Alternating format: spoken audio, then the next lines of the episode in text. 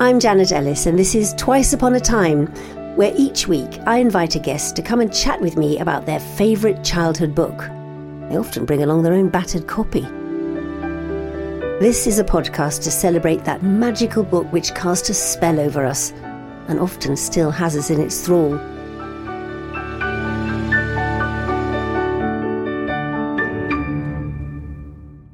My guest is the actor, comedian, and writer Ben Miller who's best known for leading roles in Death in Paradise, Bridgerton, Professor T, and the Johnny English movies.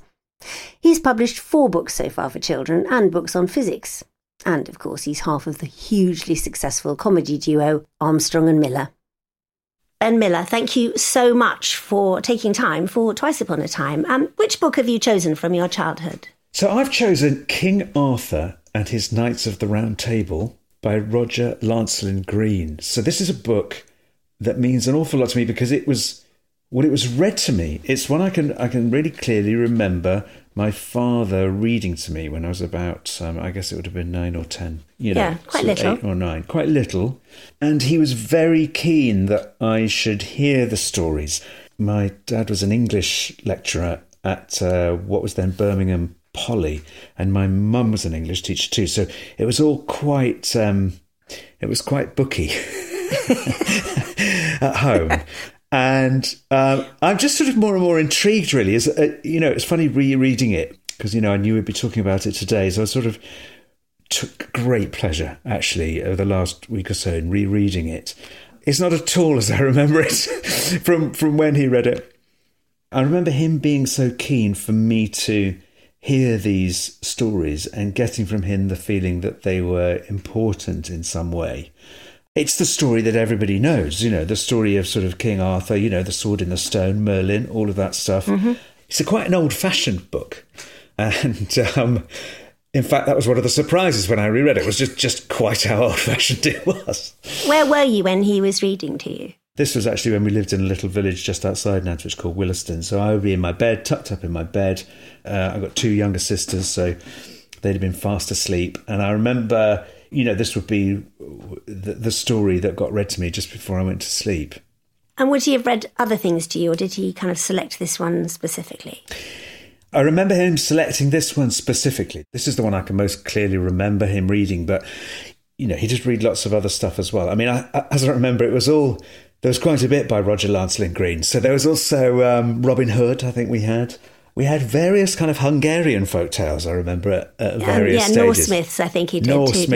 Yeah, yeah. Mm. It's been tremendously influential on me actually because it was yes, it was lots of mythology, lots of sort of ancient. ancient myths. I'm not sure quite what he was thinking, but uh, actually, for kids, they're great things to hear. You know, there's a story in this book, that fantastic sort of prose poem, Gawain in the Green Knight, which, funnily enough, I think comes from Cheshire or, or roundabout.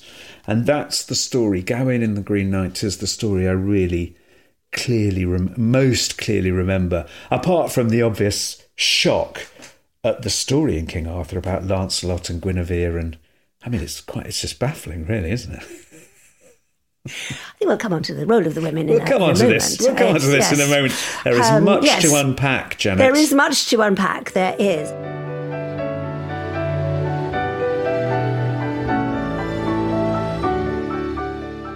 I suppose, yes, it's worth setting the scene, isn't it? So we're coming just after Roman Britain. The British Isles have been invaded by the Saxons.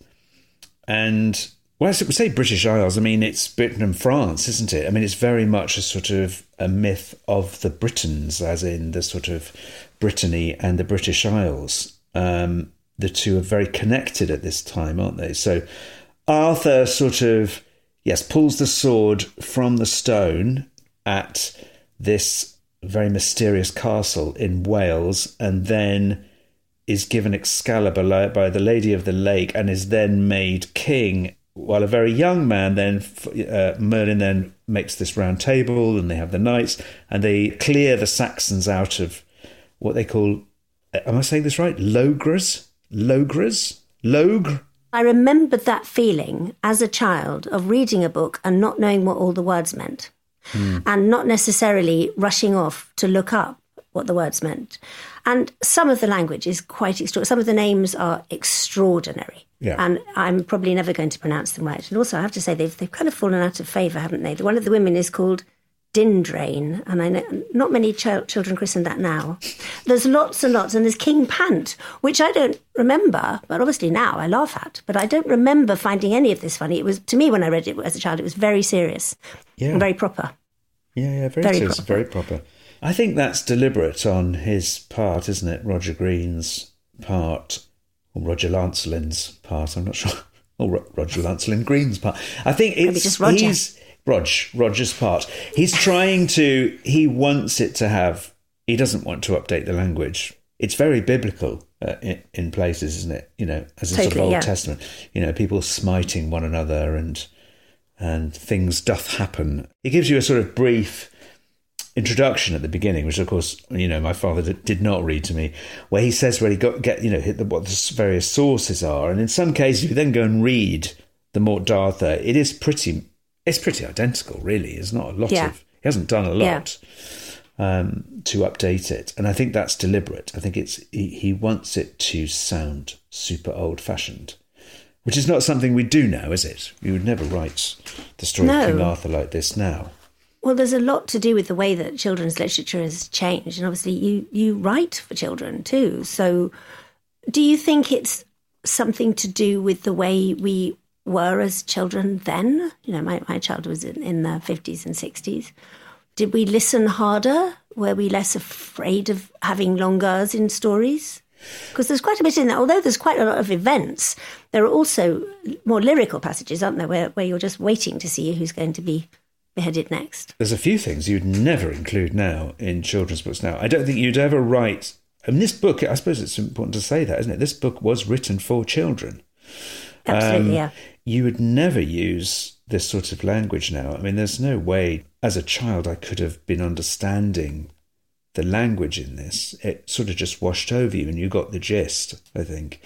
It's tremendously adult, the themes in it as well, as well as Lancelot and, and Guinevere, which I don't know how my dad glossed over all of that, because few details are spared by, by Roger. There's some horrific violence in it, absolutely explicit violence. Yes. But it's also the style of storytelling where you're told the end of the story first. In every single case, in almost in every single story, some character pops up right at the beginning and tells you, well, you know what's going to happen here. So and so is going to kill so and so, and then you're going to have a huge battle, and then you're going to die. You know, two of my favourite works were clearly inspired by this. One being Monty Python's Holy Grail, which is, which, I mean, even mentions Samite, doesn't it? Even mentions Yes. this bizarre silky cloth that Yes. everyone, everyone. It's obviously water resistant Yeah. because the arms wear in that. Yeah, exactly.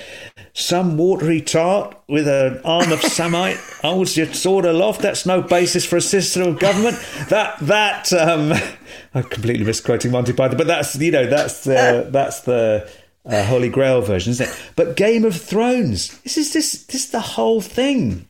The whole of Game of Thrones is just these stories, isn't it? It's It is, yeah. it, it, you know, there are so many cases where incredibly cruel things happen, and and I think I suppose you know the clever twist of Game of Thrones is that you know the good people don't win. I mean, in this story, eventually, pretty much They do.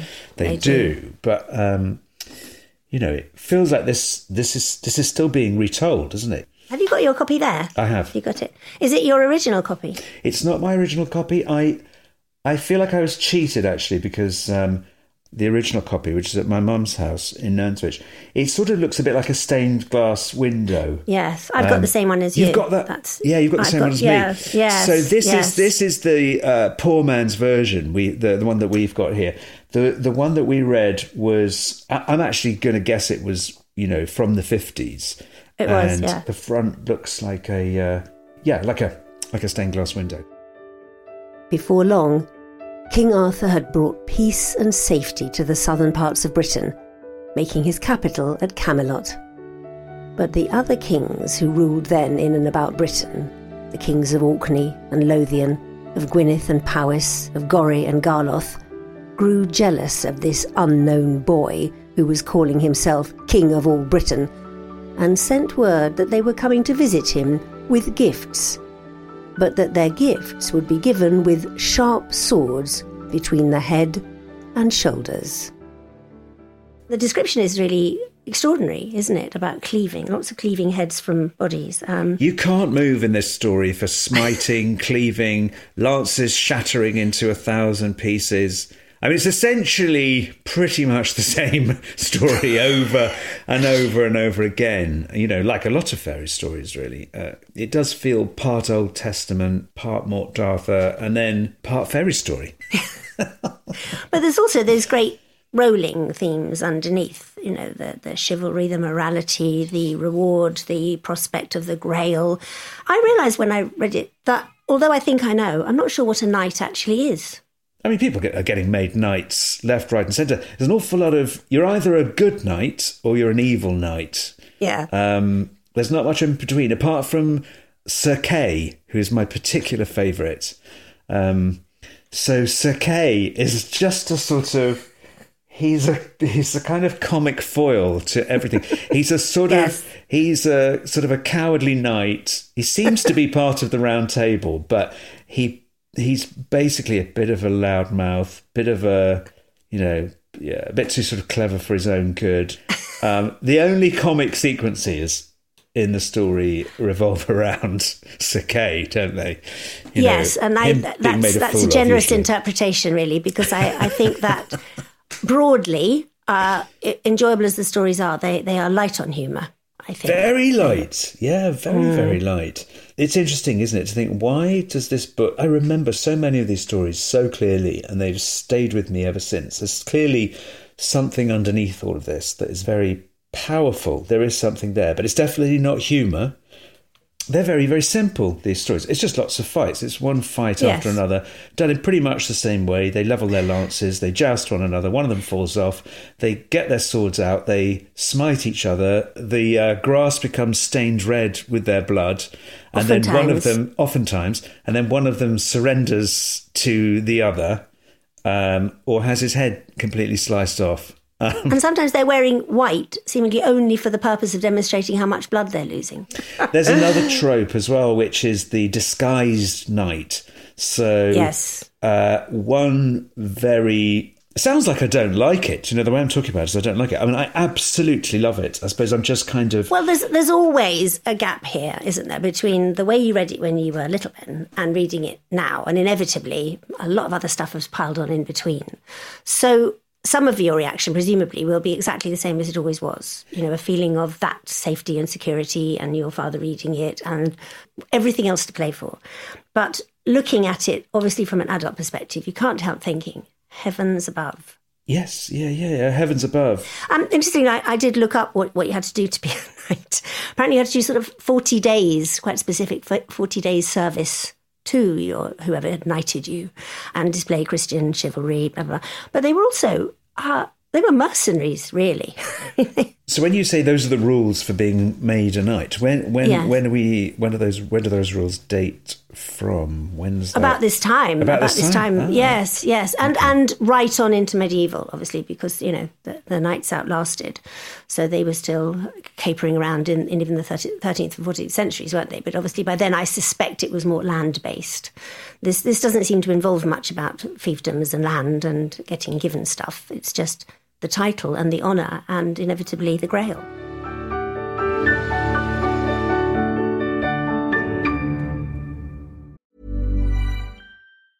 Hey, I'm Ryan Reynolds. Recently, I asked Mint Mobile's legal team if big wireless companies are allowed to raise prices due to inflation. They said yes. And then when I asked if raising prices technically violates those onerous two year contracts, they said, What the f are you talking about, you insane Hollywood ass?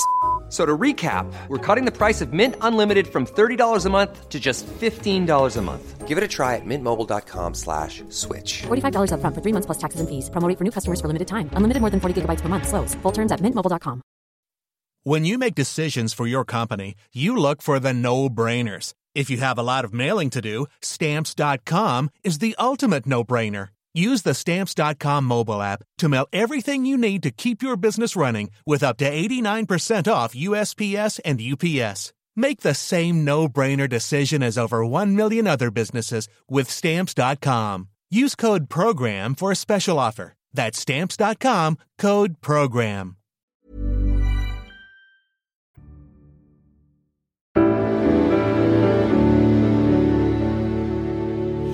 Would your kids read this, do you think? Well, funnily enough, Pleasure? Simon Armitage did a fantastic version of Gawain and the Green Knight, which I read to my son Harrison. Actually, it might even be a couple of years ago now. He's nine, so he would have been about seven at the time, which he absolutely loved. And I'd ask him at the end of reading every bit, I'd say, So what happened? And he'd have absolutely no idea. Absolutely no idea what had been going on. Obviously, just sort of washing over him. But it does make you wonder whether are we serving children right, telling them stories that only cater to the vocabulary that we think they'll have, or you know, the level of sophistication we decide that they have.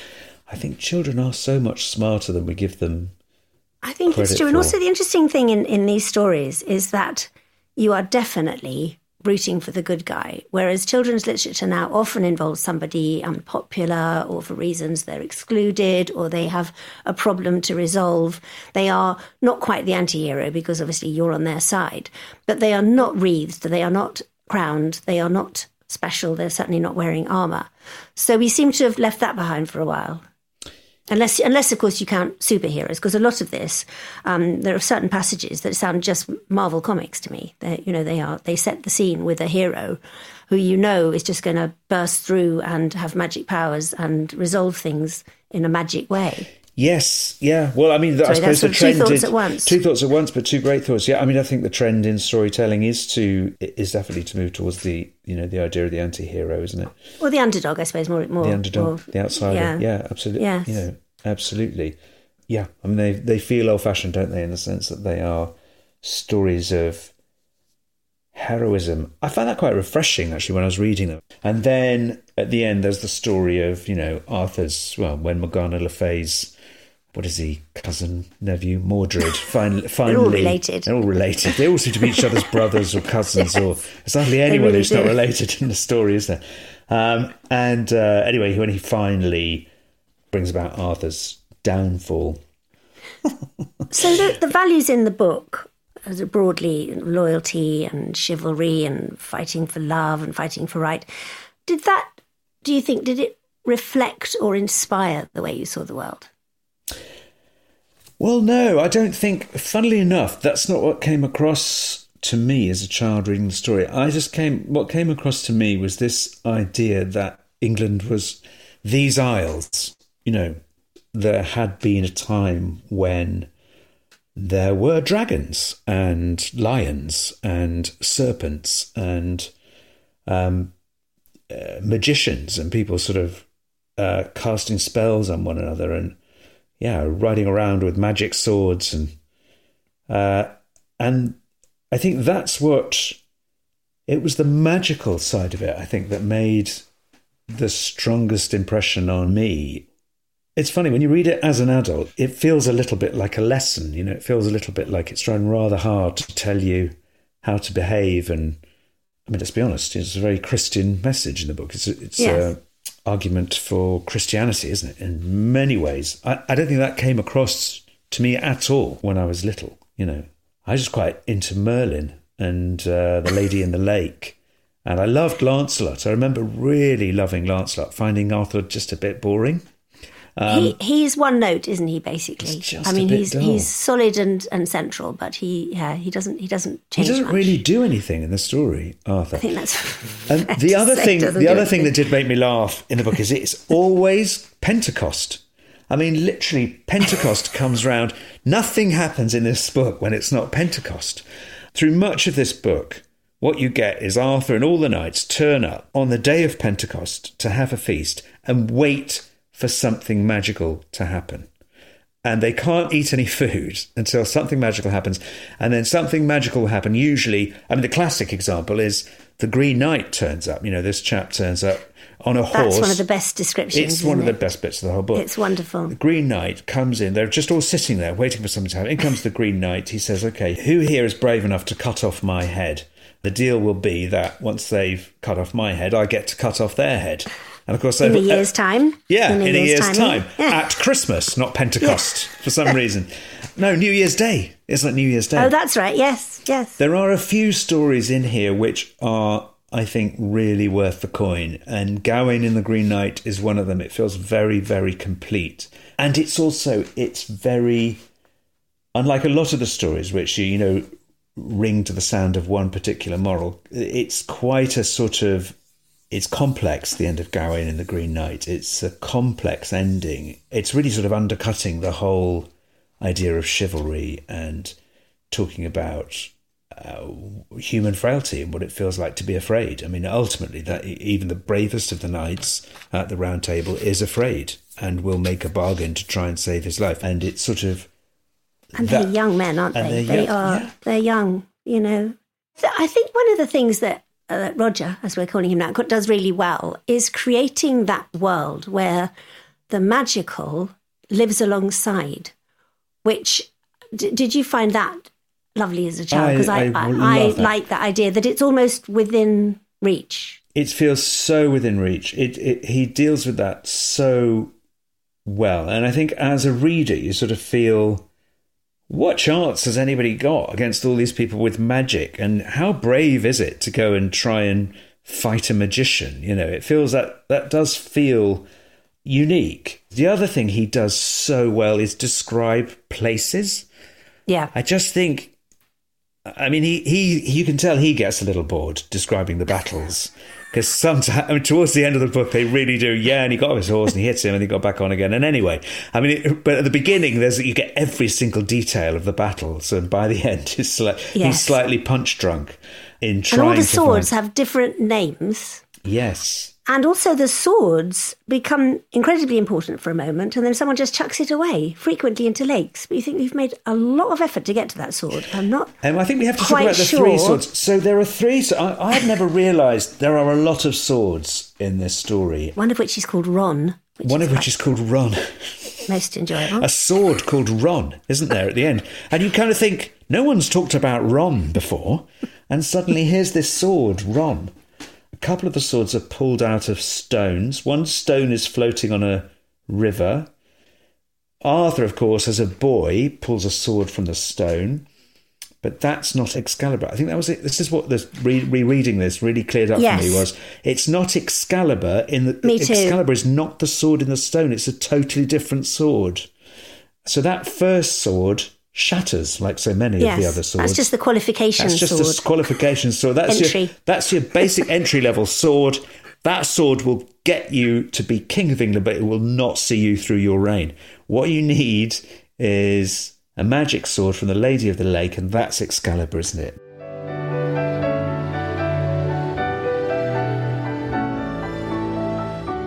the bit that I think uh, sort of redeems Arthur and gives him a different quality is actually, tragically for him, his death.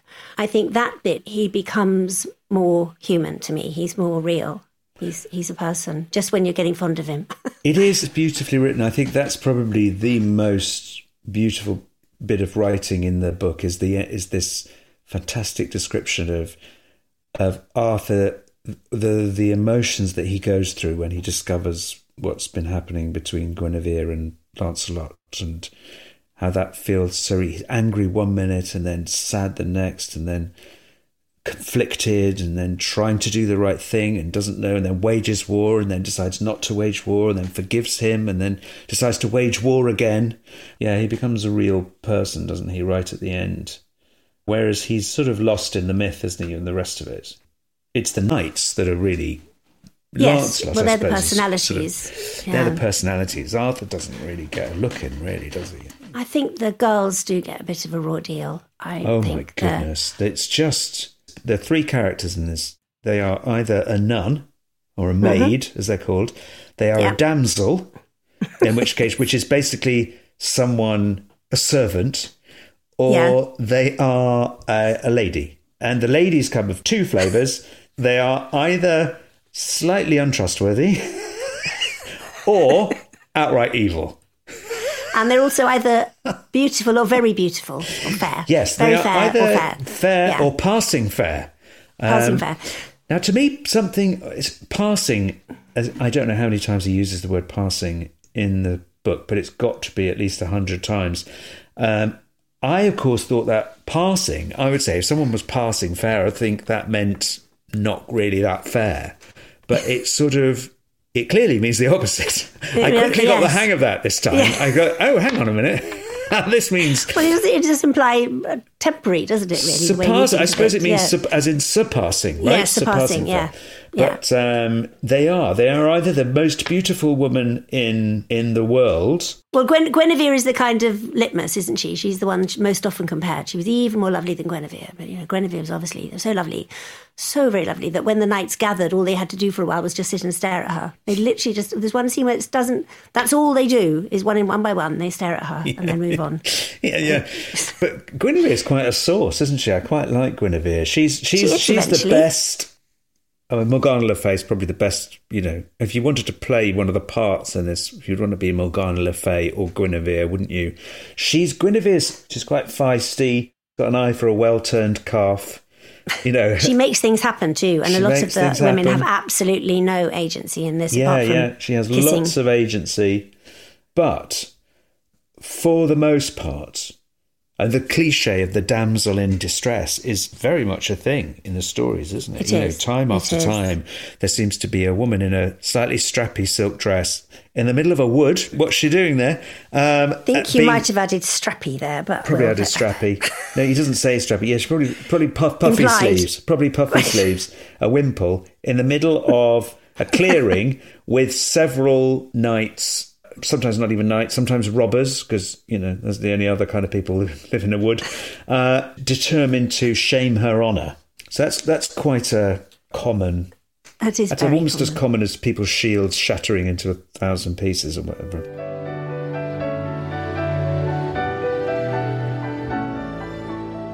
Wilfred Owen Yes. said that these stories led young men to their deaths because he felt that the one note of going forward had influenced a generation. Do you, do you think? I don't know how to frame it. Really, do, have we? Do we still have that? Do we have that sort of idea, or is it just You can't escape sight? it. Yeah, you can't escape that reading these stories, which is there uh, clearly has been this desire in Britain to build this myth, to believe that this is some sort of holy land, to believe that I think that was one of the other things that really shocked me about reading it again this time because I sort of tend to imagine that those sort of nationalistic stories are something that are relatively new. Whereas, you know, you read King Arthur and you think, wow, I mean, this goes back an awful long way. Yeah, There's well- a long standing belief in this being some sort of holy land. Yes, yes. And Roger, Roger Green Mm. um, wrote this. Uh, it was not long after the end of the Second World War, was it? You know, when there was still still that the, Mm-hmm. Yeah. the, the power and the thought and the and the might of that. Plus, he he, as we said, you know, he wrote these specifically for children. And um, I've seen one of his sons interviewed. He said that he absolutely forbade them from reading Enid Blyton. But but actually, um, he has made them accessible despite all that stuff right when when he was writing where he was writing because he lived in this most amazing house with the one of the biggest private libraries ever and he mm. was an academic Yeah. but he obviously he he's rescued them for little roger really hasn't he he's given them back to himself as a child That's a lovely profoundly. thought. Yeah, that's a really, really lovely thought. I have to say, I really, I do really admire some of the writing. I think some of the writing is fantastic, and I admire his ambition. Yes. Um, I feel as if he wants to give eight, nine, ten year olds the matter of Britain, because Yeah. that's what these stories are, aren't they? He wants to give them the matter of Britain in as pure a form as possible. And I think that, in that, he's extraordinarily successful. I mean, he's. I'm so grateful for this book. You know, I know we. we it, it's fun to sort of, um, you know, to have a sort of slightly wry glance fond at sideways. it, a fond Fondly sideways side. glance at Yes. it. But at its heart, I find some of this is very, very moving. I mean, extraordinarily moving, and like all good myths and fairy tales, you can't. It's greater than the sum of its parts. You can't really point to any part of the story and say, this is what's speaking to me. It's something that's underlying all of it. There's an imagery here that's much more powerful than any of the storytelling. Maybe, maybe, maybe you'd like to have a go at them, Ben. Maybe you'd like to rewrite the stories.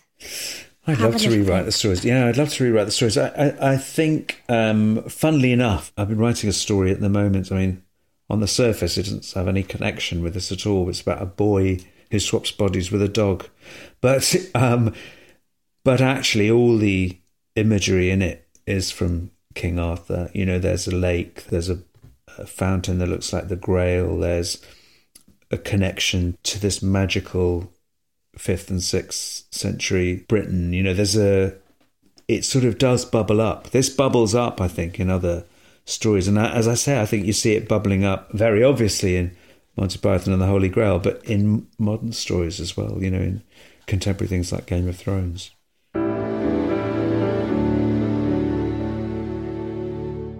How would you sum up your relationship with the book now, do you think? Uh, well, I felt extremely inspired by it reading it again. I just wish I could describe woods and valleys and castles with the oh with the deftness of Roger Lancelyn Green. I mean, I, I, th- that's the funny enough the thing I really really took away from it was I must try and learn to write description of place like this. It's it's just magical. I didn't learn a thing about chivalry, or certainly didn't learn anything about hand to hand combat. but I Or did women. think, oh, or women, really, did not, nothing. I know less about women now than I knew. Um, I knew I knew before reading the book. But what I did learn was that there can be real poetry in your setting of a scene and in your description of place. Oh, and thank you. So lovely to meet you. Thanks, Janet. It's lovely to meet you. Joyful.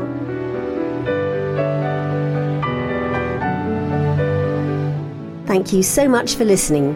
This has been Twice Upon a Time with me, Janet Ellis. My guest was Ben Miller. The producer is Caroline Raphael. Recording and post production by John Wakefield and Diggory Waite. All the titles mentioned are on the podcast show page. And don't forget to follow us on Instagram at Twice Upon a Pod for pictures of our guests and their brilliant books. And if you like the show, do recommend to a friend or leave us a review. The executive producer is Claire Broughton, and Twice Upon a Time is a hat trick podcast.